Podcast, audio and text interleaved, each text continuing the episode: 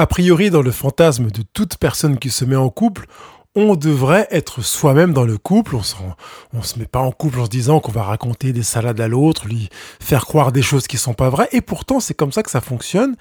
Et je voudrais vous encourager à être vous-même dans le couple. Je vais vous donner aujourd'hui cinq éléments pour que vous soyez vous-même dans le couple et pour montrer l'importance de l'être. Parce qu'en réalité, plus vous êtes vous-même, plus vous êtes heureux, parce que plus vous êtes en phase avec qui vous êtes, et plus vous êtes vous-même, plus vous donnez vraiment à voir à votre conjoint votre propre perception de votre propre identité. Ça fait beaucoup de propre, mais vous voyez que finalement, ça fait une relation bien propre. Allez, on se retrouve après le générique.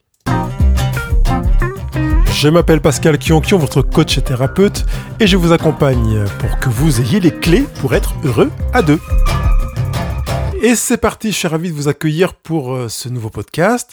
Comment être soi-même couple Alors ça paraît un peu paradoxal puisque même si dans l'introduction j'ai dit qu'il était vraiment important d'être soi-même pour que le couple soit plus heureux, plus équilibré, dans une relation plus saine, eh bien je sais que certains d'entre vous se disent bah y non, si je me montre à mon conjoint comme je suis, c'est le contraire qui va se passer. Ça veut dire qu'il aura envie de fuir, de ne pas m'aimer et peut-être de se tourner vers quelqu'un d'autre, vers quelqu'un de mieux. Ça, en général, c'est présent quand vous avez une image de vous qui est abîmée et qu'en plus, vous avez cherché à séduire votre conjoint. Et ça permet de mettre en évidence le fait que chercher à séduire est un faux jeu finalement. Et c'est bourré de travers. Et c'est la raison pour laquelle j'encourage à ne pas chercher à séduire, mais à accepter de séduire en étant soi-même. Voilà, les gens se tournent vers, vers vous, euh, ont envie de votre présence, euh, disent que vous leur plaisez, alors que vous êtes vous-même. Parce que ça permet de limiter la frustration à venir, sachant que à chaque fois on cherche à séduire, systématiquement, on va proposer quelque chose qui est bien meilleur, bien plus gros, bien plus grand et bien plus fort que la réalité. Par conséquent, on se prépare à semer de la frustration à venir. D'ailleurs, j'ai enregistré un podcast sur euh, la, séduction, je ne sais plus quel est le titre. Vous allez dans euh, le, la loupe qui est sur euh, le blog Couple Heureux et vous tapez séduction ou séduire et vous trouverez le lien de ce que j'ai déjà évoqué avec vous dans un podcast qui évoquait la question de la séduction. Donc être soi-même s'oppose à l'idée de séduire être soi-même, ça passe déjà par accepter d'être soi. Voilà, je suis comme ça, je suis moi, je telle limite, j'ai telle force, j'ai tel complexe, j'ai tel désir, telles aspirations. Je suis comme ça. Je me livre dans la relation comme je suis. Ceci étant, vous pouvez regarder vos relations amicales pour commencer à vous interroger sur la manière dont vous vivez vos relations amicales et puiser dans ces manières d'être en relation des éléments qui vous donneront des indicateurs sur votre aptitude à vous présenter comme vous êtes ou à chercher à vous adapter à ce que vous pensez qui plaira à l'autre? Parce qu'en fait, c'est comme ça la réalité du jeu. C'est qu'on ne sait pas ce qui plaira à l'autre. Donc on va essayer de tabler sur ce que l'on pense qui lui plaira d'après ce que l'on a vécu antérieurement. Or, certaines choses peuvent plaire et déplaire, même si elles ont été appréciées euh, antérieurement ou dépréciées antérieurement, c'est déjà une chose à intégrer. Et d'autre part, comme je vous l'ai déjà dit, on sème de la frustration. Donc première chose que je vous propose, bah, c'est d'être vous-même, soyez honnête avec vous-même d'abord, pas avec votre conjoint. Un des meilleurs moyens d'être soi-même en couple, c'est d'être honnête avec soi-même. Ne pas se raconter des, salades, ne pas se faire croire des choses, ne pas se faire euh, euh, des plans sur la comète, ou, ou s'imaginer au-dessus de soi-même ou en dessous de soi-même, parce que c'est aussi une des réalités qui peut vous toucher, de minimiser vos qualités, vos aptitudes, vos savoir-faire, votre manière d'être, etc. Votre propre estime ou valeur de vous-même. Ou, comme également, c'est un travers de surestimer, mettre la barre euh, trop haut. Et voilà. Donc, dans les deux directions, on a besoin d'un équilibre. Et cet équilibre-là s'appelle l'humilité. Connaître ses limites, ses faiblesses, connaître ses forces, ses capacités, ce qu'on aime, ce qu'on n'aime pas, se connaître soi, c'est de l'humilité. C'est le meilleur moyen de marcher en se plantant moins. Vous allez moins tomber si vous êtes vous-même. Vous tomberez plus facilement ou vous serez en difficulté si vous essayez de marcher comme un autre ou de mettre les pas dans les pieds d'un autre parce que ce ne sont pas les vôtres. Le mieux est que vous donniez de la vie, que vous créiez votre propre vie individuelle, que vous appréciez votre vie telle qu'elle est là, pour vous euh, accueillir et ne pas vous raconter de mensonges, et vous donner à être à votre conjoint comme vous êtes. Première clé pour répondre à la question comment être soi-même en couple, c'est d'être honnête avec soi-même. Deuxième chose, c'est de dire vraiment ce que l'on pense. Je sais que c'est pas forcément euh, réjouissant pour tout le monde parce qu'on dit mais si je dis ce que je pense, il va trouver que c'est pas gentil, que c'est pas sympa, que c'est pas cool, il va avoir l'impression que c'est un jugement, que c'est euh, euh, condamnant, etc. Alors, vous pouvez tout à fait apprendre à dire ce que vous pensez sans que ce soit un jugement, une condamnation, une mise à l'index et quelque chose de tous ces ordres-là. Il y a un podcast dans lequel je parle des 12 clés, euh, des 12 obstacles à la communication. Vous tapez sur la petite loupe en haut à droite 12 obstacles à la communication sur le blog couplereux.com et vous tomberez sur l'article. Vous verrez ces 12 euh, obstacles à la communication, dont certains que j'ai énoncés en abordant ce deuxième point, cette deuxième clé dans laquelle je vous invite à communiquer ouvertement. Vous pouvez donner un avis et même un avis défavorable, ne pas partager le choix de votre conjoint sans que ce soit une critique, un rejet, une insulte, euh, une humiliation, etc. Donc c'est déjà super encourageant de se dire, bah oui, effectivement, je peux communiquer ouvertement sans me sentir responsable de la manière dont l'autre risque de prendre ma remarque, à supposer qu'il la prenne négativement. D'accord? C'est essentiel de pouvoir communiquer en étant soi.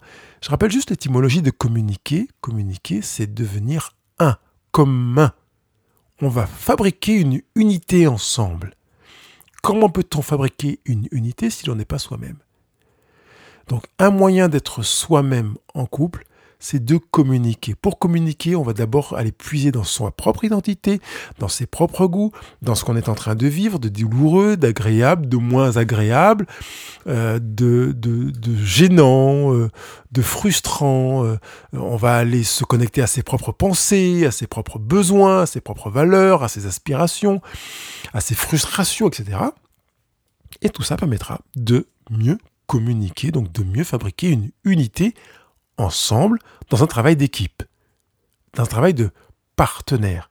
Et je trouve intéressant de garder cette image de partenaire parce que ça veut dire qu'on est tous les deux dans le même camp en fait. Votre conjoint n'est pas en face de vous, même s'il se présente par exemple en face de vous physiquement, mais il n'est pas dans l'équipe adverse ou dans le camp adverse, il est dans votre équipe. Donc ayez à l'esprit que quand vous communiquez, vous fabriquez l'équipe, vous renforcez l'équipe. Une équipe qui ne se bat pas contre, mais qui va produire euh, des relations, qu'elles soient sociales, amicales et autres, en dehors de l'équipe ou à partir de l'équipe. D'où l'intérêt donc de travailler sur cette deuxième clé pour être heureux en couple et pour arriver à être soi-même en couple. Troisième clé pour être euh, soi-même en couple, eh bien, ça revient un petit peu à se recentrer sur soi pour respecter ses propres limites. Si vous respectez vos propres limites, vous pourrez les poser et communiquer quand vous les posez en vous disant que vous allez éviter les obstacles à la communication que j'ai mentionné tout à l'heure, mais aussi faire en sorte que dans votre manière de communiquer, vous soyez convaincu que votre partenaire est dans la même équipe que vous. Donc si vous posez des limites, votre partenaire viendra soit en soutien, en complément, ou viendra chercher à comprendre, comme je l'ai mis dans le podcast du mois dernier, que sais-je. Mais respecter vos limites est quelque chose d'important, de capital, ça vous fonde dans vos valeurs et ça vous incite à vous respecter vous-même. Si vous vous respectez vous-même, vous serez vous-même avec votre conjoint.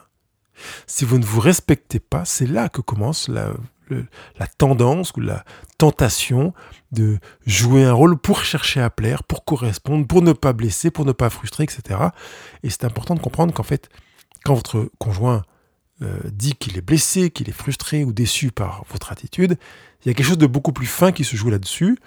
Je ne vais pas le développer maintenant. Si vous avez besoin d'être accompagné pour euh, le travailler, euh, je suis à votre disposition. Comme vous le verrez sur le blog coupleheureux.com, je vous accompagne, vous n'êtes pas seul, pour mieux cerner ce qui se joue dans ce genre d'expression émotionnelle.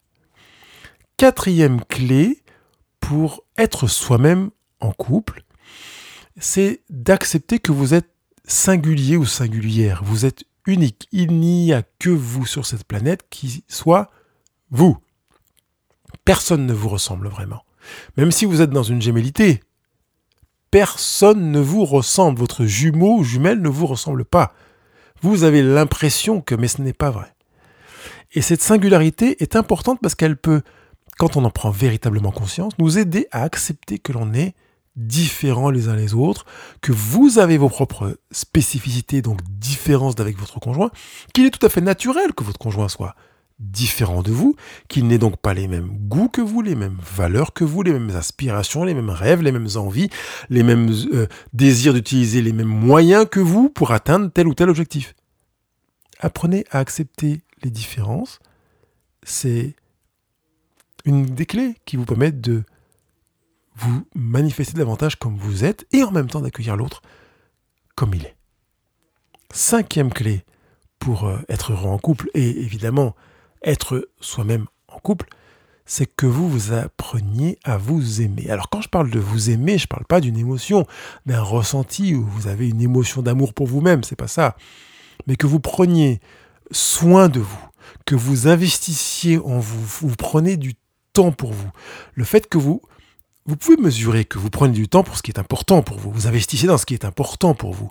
Si vous investissez en vous, que vous prenez du temps pour vous, ça veut dire que vous vous aimez même si vous n'avez aucun ressenti émotionnel pour vous-même. Ce que je vous demande pas d'avoir, c'est tout à fait naturel et sain de ne pas avoir de ressenti émotionnel quand vous vous aimez vous-même. Euh, je l'ai dit sur un autre euh, blog que je tiens qui s'appelle Heureux au présent, euh, dans lequel j'explique très clairement et bien, de manière bien détaillée qu'en fait, L'amour n'est pas une émotion. Et j'explique pourquoi l'amour n'est pas une émotion. Ici, je voudrais que vous ne tombiez pas non plus dans ce piège qui consisterait à vouloir ressentir de l'amour pour vous, ou à l'inverse, de vous dire, comme vous ne ressentez pas d'amour pour vous, cela signifie que vous ne vous aimez pas. Non, pas du tout.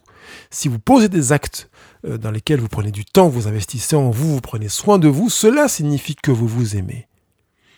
Ça vous permettra de rester en alignement avec vous, de respecter votre identité, de même valoriser, puisque vous investissez dans votre identité, et donc de participer à votre bonheur individuel et d'utiliser cette réalité comme encouragement pour être vous-même en couple.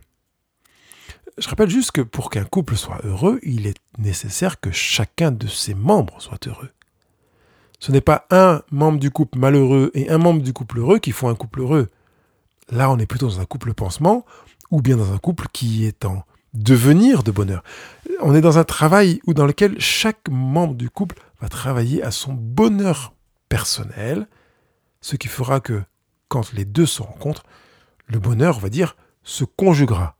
Et finalement, dans cette conjugaison, c'est que euh, le, le bonheur sera le résultat de la réponse à vos propres besoins et de ceux de votre partenaire, et vice-versa votre partenaire répond à ses propres besoins, puis aux vôtres. Vous avez remarqué que il est question que vous répondiez à vos propres besoins en premier. Il n'est pas question de répondre aux besoins du partenaire en priorité. Pour être soi-même et développer du bonheur conjugal, vous êtes la priorité en termes de cible de bonheur. Si vous avez des difficultés avec vous-même, vous aurez des difficultés en couple.